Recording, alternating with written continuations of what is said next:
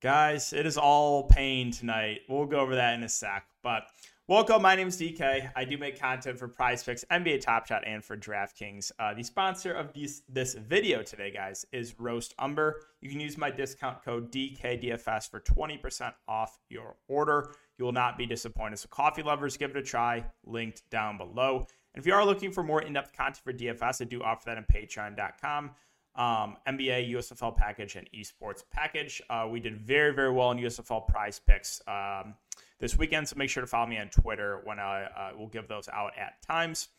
But all right, let's recap the slate or the picks uh, from tonight. So, uh, easily went over. Dwight Powell went under. We were worried about Toronto blowing out or Philly blowing out Toronto. Toronto blew out Philly, and Siakam and Trent both miss by less than a point. This close to a 4 4. Again, they lost a couple minutes. Uh, I think, had that game not blown out, both would have went over. So it's pain. It's it's pain. It's prize picks can be very painful at times. That one hurts. A 204, but again, this close, right? This close. But um, all right, let's uh, get into this video, guys. Again, guys, if you do enjoy the prize picks videos, just make sure to like the video and subscribe to the channel if you haven't already. But all right, first play we're going to go to is Patrick Beverley over PRA, and he's at 19 and a half. And really, this is a minute thing for Patrick Beverley. So if you take a look at Pat Bev, um, the minutes have been ticking up for him, right? 28 only played here. 29, 34, 37 last game. So if we're going to get mid 30s minutes from Patrick Beverley, obviously he's a guy that can contribute in a lot of different ways. So I think he has a good chance of hitting that over. Um, so really just a minutes thing for Patrick Beverley. I think the only thing you're worried about here is potential foul trouble. But if he stays out of foul trouble and plays mid 30s minutes, um, I think he has a decent chance of hitting this over 19 and a half PRA.